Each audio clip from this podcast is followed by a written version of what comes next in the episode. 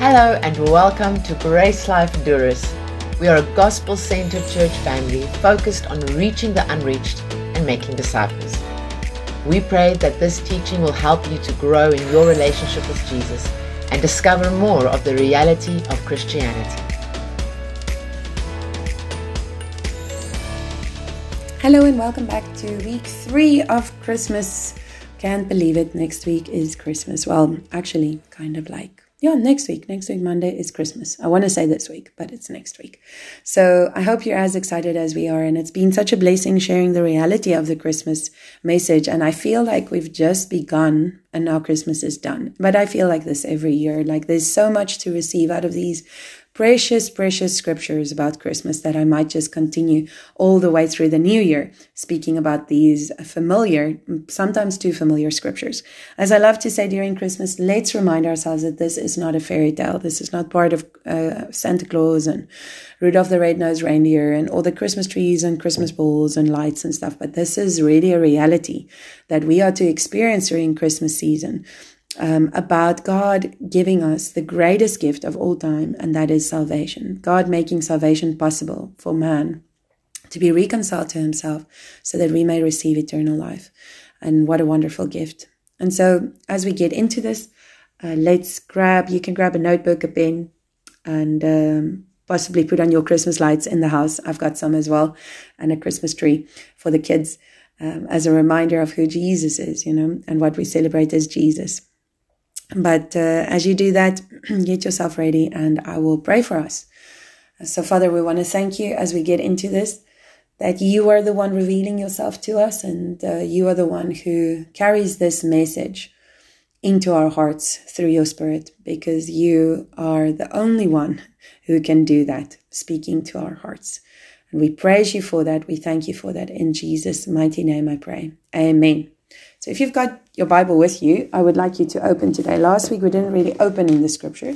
This week I want us to, I was more quoting them from the notes, but today I want you to actually turn to this and let's read together. And I think for Christmas season, or so far, I've only been speaking about one encounter, and that is the angel with Mary. And we've been looking at it much deeper than just reading it as a story. We've actually been looking at it as a truth. And so in Luke 1, we see from verse 26, in the 6th month, the angel Gabriel was sent from God to a city of Galilee named Nazareth, to a virgin betrothed to a man whose name was Joseph, of the house of David. And the virgin's name was Mary, and he came to her and said, "Greetings, O favored one, the Lord is with you." But she was greatly troubled at this saying and tried to discern what sort of greeting this might be. And the angel said to her, "Do not be afraid, Mary, for you have found favor with God. And behold, you will conceive in your womb and bear a son, and you shall call his name Jesus. He will be great and will be called the Son of the Most High. And the Lord God will give to him the throne of his father David. And he will reign over the house of Jacob forever. And of his kingdom there will be no end." And Mary said to the angel, "But how can this be, since I am a virgin?" And the angel answered her, "The Holy Spirit will come upon you, and the power of the Most High will overshadow you. Therefore the child to be born will be called Holy, the Son of God. And behold, your relative Elizabeth, in her old age, has also conceived a son, and this is the 6th month with her, who was called barren. For nothing will be impossible with God." And Mary said, "Behold, I am the servant of the Lord.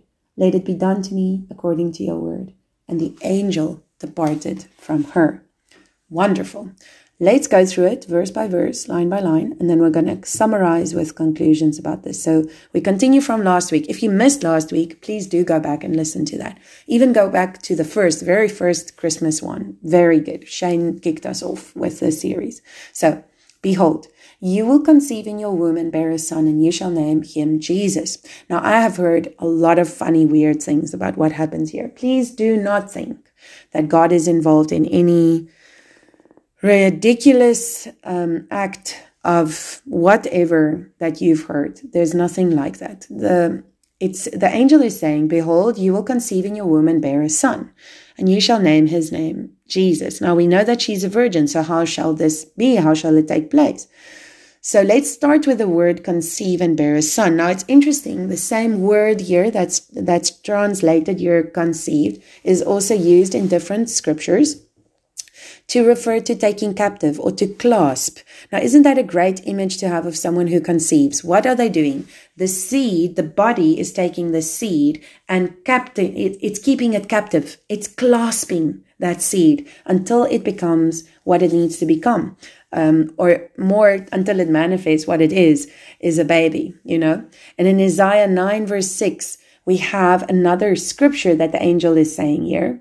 You will bear a son and you shall name him Jesus. And in Isaiah 9 verse 6, it says this, for a child will be born to us, a son will be given to us, and the government will rest on his shoulders. And his name will be called Wonderful Counselor, Mighty God, Eternal Father, Prince of Peace. Oh, go and look at those titles and see what they mean when you have some time. But what we see here is that this is, again, the angel is using scripture and promising that that which was spoken in old is now being fulfilled in the new. And so we see here the word Jesus as well, which is, according to most sources, it is also the same name as Yeshua, or Yehoshua, and it means salvation.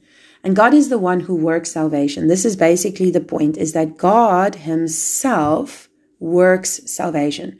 As we have in 1 John 4, we see there references that God is love. It's not something he gives separately from himself. It is who he is. By nature, he is love. And we see it in 1 Corinthians 13 where it says, love is patient, kind. That means it's the essence of what love does or what love is.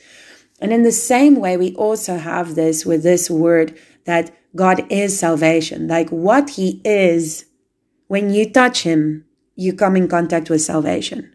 When you touch him, you come in contact with love.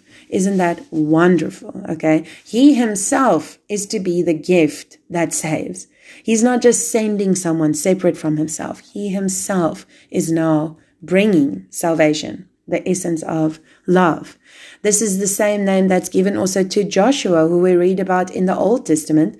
And he was to take the people that was following him as a leader. He was to take them into the promised land. He was then taking them out of the wilderness, the place of unbelief, into a land which was promised, where they would become a whole new nation. Isn't that interesting? That's a shadow. Do you see it? Joshua is a shadow of what Jesus actually was really doing. He, through Jesus, through salvation that God was bringing into the earth, the ultimate salvation, eternal salvation through Jesus Christ. We see this shadow in the old, which is Joshua, who took people from a place of unbelief into a new creation, into a whole new place. And so this is the same for us when we put our faith and trust in Jesus, in God's way of bringing salvation. Now we see another title given. The angel continues speaking about the son who would be born, and he says, he will be great and will be called the Son of the Most High. And the Lord God will give him the throne of his father David, and he will reign over the house of Jacob forever, and his kingdom will have no end. Now this is a direct fulfillment of the prophecy given in Isaiah 9, verse 6 to 7. So if we read a bit further, we see from verse 7, there will be no end to the increase of his government or of peace, on the throne of David and over his kingdom, to establish it and to uphold it with justice and righteousness from then on and forevermore. The zeal of the Lord of hosts will accomplish this. Isn't this incredible? From verse 6 to verse 7, it's all speaking about what God will do through sending this salvation, through being salvation to man. You see, salvation is a work of God. It is who he is. He is the Savior, and what he does. Be very careful, though, however, that we do not, in reading this, separate Jesus and God too much. Okay? This is always the difficult thing when we're trying to explain Jesus and God in a way. Doesn't need to be difficult. We just need to stop putting everything in boxes like what we love to do. Because in John 1 verse 14, John makes it clear who Jesus is. He says, let's read it for ourselves, not just from the notes. John 1. Okay, and we read in verse 14, and this is what it says. It says, "And the Word became flesh and dwelt among us, and we saw his glory, glory as of the only begotten from the Father, full of grace and truth." What became flesh? The Word. The Word which was from the beginning, God's Word, so himself becomes flesh. Jesus is God putting on flesh. That's why Jesus could say in John 14, "Whoever has seen me has seen the Father." Very important. Don't separate it too much. This should make you think immediately of Genesis, where all of this should make you think of that. But in Genesis 1, we see that the earth is void and formless and dark, and the Holy Spirit, the Spirit of God, is moving over the earth. And God speaks the word, and the Spirit creates. Now we're going to talk about that, but that's already Trinity, if we want to call it Trinity. You see God in himself expressed in these three persons. Okay, but it is God. He is God. One, but three persons. One being. Mary said to the angel, "How can this be since I am a virgin?" And the angel answered and said to her, "The Holy Spirit will come upon you, and the power of the Most High will overshadow you. And for this reason, the Holy Child shall be called the Son of God." So he shall be called the Son of God because he will be the offspring of God, not born of a corruptible seed of man, but born of the incorruptible seed, which is God himself doing the work. And this should definitely bring up Genesis in your heart. Genesis 1 verse 2 to 3, where it says that the earth was formless and void, and darkness was over the face of the deep. And the Spirit of God was moving over the surface of the waters. Then God said, "Let there be light," and there was light. Listen, the Spirit who was over the surface of the earth took the word of God and formed that which was in the mind of God. This is exactly the same as when we get to Mary. Here, the angel is bringing the word of God to the earth. Imagine like the word almost hanging between the angel and Mary. And it's kind of waiting there for Mary to agree. And when Mary agrees, the word of the angel would be planted like seed in her womb and create life by the power of the Holy Spirit. Do you understand? It's not the angel who gives the Son. God gives the Son. Unto us a child is born, a Son is given. But the Spirit of God, the Word is there. Who is the Word? Jesus. And the Spirit and God works together, and immediately she's pregnant. Nothing weird happens, okay? So he continues by saying, "Behold, even your relative Elizabeth has also conceived a son in her old age, and she who was called barren, isn't that beautiful, is now in her 6th month, for nothing will be impossible with God." Now this statement has been overused and completely abused. Nothing will be impossible with God. It is so true, but we cannot go and apply this to when we want a bigger vehicle, a bigger house, and everything for ourselves. I've seen this actually quoted when people go to the gym and they need to lift heavy weights. That is, if you're doing it, just stop, because that's really abusing the word of God. When this statement is made, it is always made in context of what God is doing on the earth. What is God doing? Not that you are not blessed, not that you are, God wants to take care of you. And true, nothing is impossible with God. But when God is using these statements, he's using it in the scriptures when it is specifically referring to what God is about to do on the earth, or what God has done on the earth. Okay? To bring salvation to man, to bring his will and his purposes into the earth. It's given in situations where things really are impossible. Elizabeth, for example, was definitely far beyond giving birth to a child, and yet she does. Mary was a virgin, really impossible to have a child, and yet, without natural power, she is pregnant by the Spirit of God. Okay? These same things are said to Sarah. Remember Abraham and Sarah? And Sarah, who was without a child, is given the promise. Now, Abraham and Sarah comes together and conceives a child. That's a supernatural quickening of Sarah's body, which was a promise of God. And there again, God is saying that nothing is impossible. Some translation says, "Is anything too hard for the Lord?" Now, when we go back to the scripture here where it's given to Mary, "For nothing will be impossible with God," it's really important we look at that word, "nothing will be impossible to God." It shows actually that no word is impossible. Okay, that God's word has power. I like the ASV that says it like this. For no word from God shall be void of power. Wow. For no word from God shall be void of power. That's why it was so important and is so important what I said last time. We need to be building our lives on the word of God and a revelation of the word of God through the fulfillment of the death, resurrection, and ascension of Jesus Christ as Lord. Now we have power. Okay.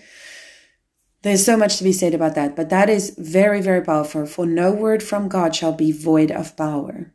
Okay. So, we continue. We're going to pull it all together at the end. Mary then says, okay, behold, the bondslave of the Lord. She doesn't say, okay, I said that. Behold, the bondslave of the Lord. May it be done to me according to your word. And the angel departed from her. The term servant carries the idea of humble nobility. Okay.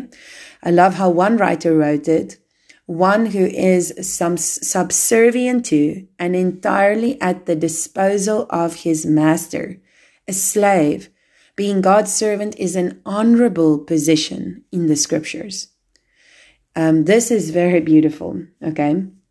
Now remember, it's not the encounter with the angel that gave her faith. It was the scriptures that the angel was bringing to her that was being made alive in her heart through this encounter. And through that, she could surrender as a slave, a bond slave. And she could say, come what may, I am now in the hands of the Lord. I have become a bond slave. Now in the Old Testament, it's very beautiful to see that. I think it's in Leviticus. I didn't put the scripture down here, but when a slave really loved his master and didn't want to be set free at the time where he could be set free, he could actually say, I want to be a bondslave. I want to be a servant of this master, by choice, by free will. And then they would go, I think they would pierce his ear, and that would be the mark that this slave is choosing, surrendering his will to the master, because he has a good master who loves him and he loves the master. Wow. So we will get to this, but let's continue. So this is also spoken of Abraham, that he was a servant of the Lord in Genesis 26:24, in Numbers 12:7. Joshua is called a servant of the Lord in Joshua 24:29. So is David, 2 Samuel 7:5, and Isaiah 20:3, and even the Messiah Jesus is called God's servant in Isaiah 53:11. So a surrendering of the will, a surrendering and saying, I'm at the disposal of the master. I am entirely his possession. So what do we take away from this today? Such a simple yet such a powerful message. First of all, we need to hear that message in our own heart, resonating heart, like loudly in our own heart. When the angel says this, there will be no end to the increase of his government or of peace.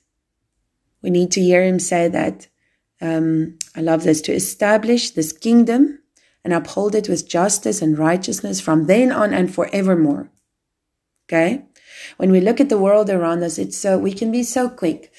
Even it doesn't need to be the world outside. It can be our inside world, our homes, our work life, whatever we're struggling with. And we can get so distracted and discouraged by just normal things. We can take offense with people and get involved in things we shouldn't get involved in at all in our own heart. But God is saying his kingdom will have no end. You see, no matter what things look like around us, his kingdom in us has no end. If we will draw from it, as Jesus says, it will become a river of living water giving life to us. And I am daily learning to draw from that. It's so quick that we become aware of all our senses and everything around us. You see, this is not an excuse for a Christian to hide in the world and just be comfortable and go, oh, you know what, his kingdom will increase and I don't have to do anything about it. No, this is an activation of that which is inside of us. This is a waking up to the reality that there is a kingdom that lives inside of us, where peace and righteousness rules forever. We are no longer of this world, but we have been, therefore, by the Spirit of God who has made us a new creation, we've been equipped to overcome whatever we may face in the world. We have been equipped to bring God's kingdom to the earth as it is, as He wants it, as He declares it. And that is really, really powerful. To His kingdom, there shall be no end. Then the second thing I want us to really take from this is nothing is impossible, or like it should read, for no word from God shall be void of power. You know, God's word is power. Jesus is power. It is the power to conceive that which was spoken of God. Now, I want to go back to that word that was used for conception, to take captive or to take hold of. When we look at that word, to be captive, where it's translated, like I said, in other parts of Scripture, the same word is for captive, but let's say captive or clasp. We need to train ourselves to take God's word captive. And I'm speaking to myself as well. Some things you face sometimes are really intense and very difficult. And Christmas season and all the lights and all the decorations is not going to make it easier. I know. But I need you to hear this, because we need to hear this. We need to train ourselves to do what a woman's body does when it takes that seed captive. Is to take the word of God captive in our own hearts and grasp it and hold on to it, and not let anyone shake or move or circumstance or doubt or feelings of insufficiency take the word, the truth away from us of who we are because of what has happened by God sending salvation. Look at Isaiah 55 verse 11 and watch this. It says there, "So will be my word, so will my word be, which goes forth from my mouth.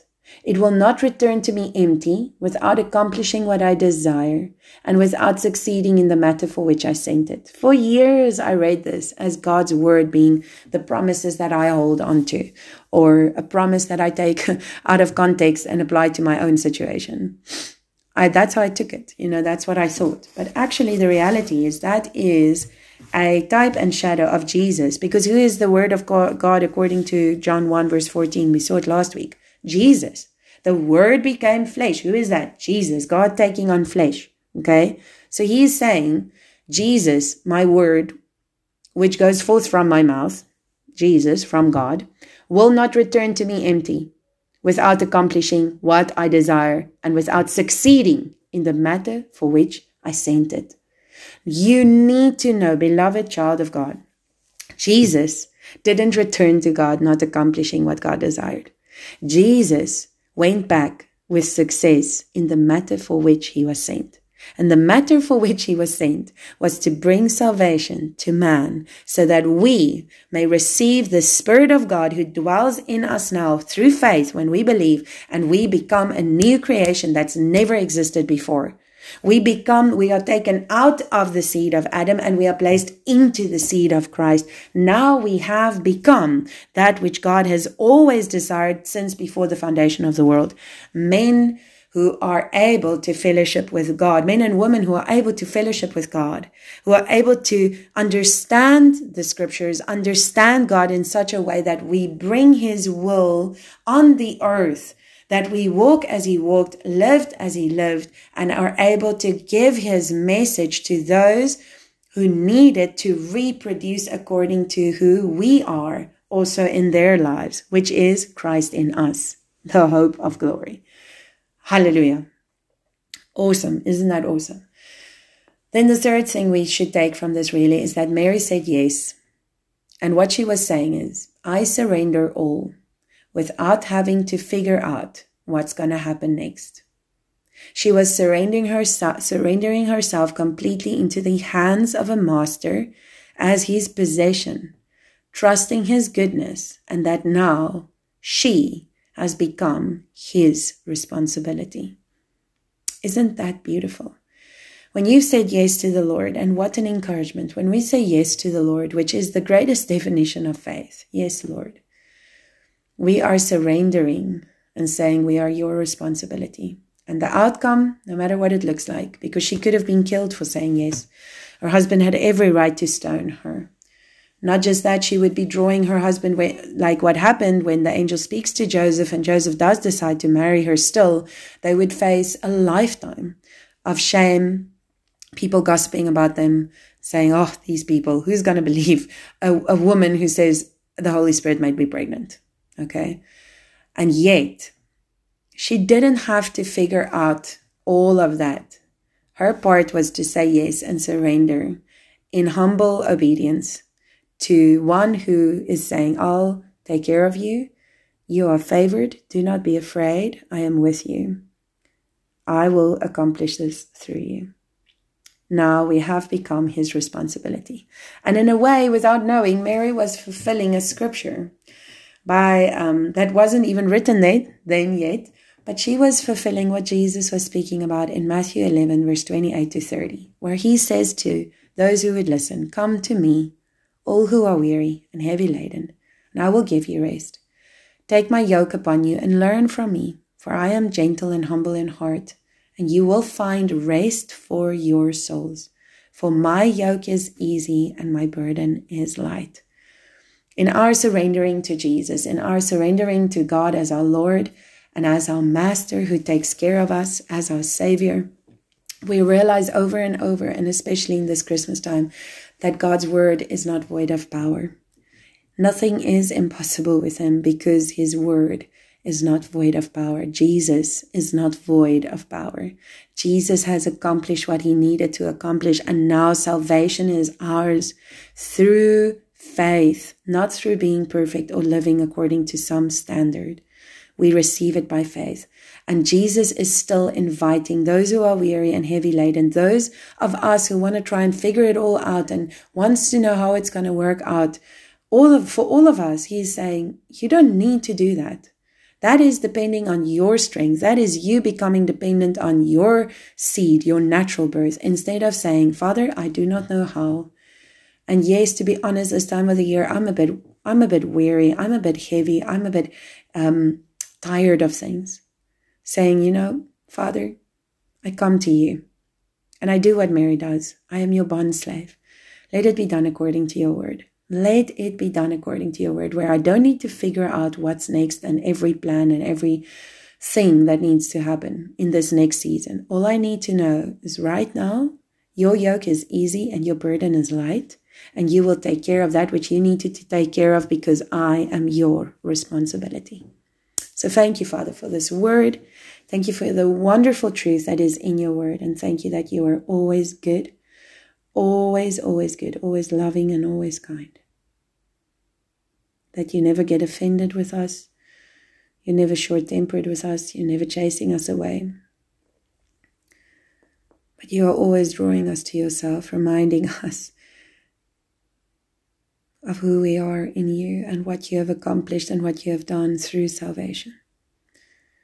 And that we can come back to it and hold on to it and grasp it into our own hearts and say, you have done this, Lord, and I'm not letting it go. I'm taking the word of God captive in my own heart, and I'm not letting it go until it produces what it needs to produce and it's successful in all that it needs to accomplish.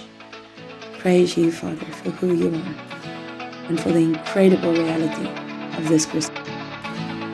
You can find more of our free teachings on our website, www.gracelife.co. And if you're ever in the Durrës area, we invite you to join us for one of our gatherings. Our aim is to help you discover Jesus, find family, and experience life. To contact us or to find out where and when we meet, visit our website, www.gracelife.co.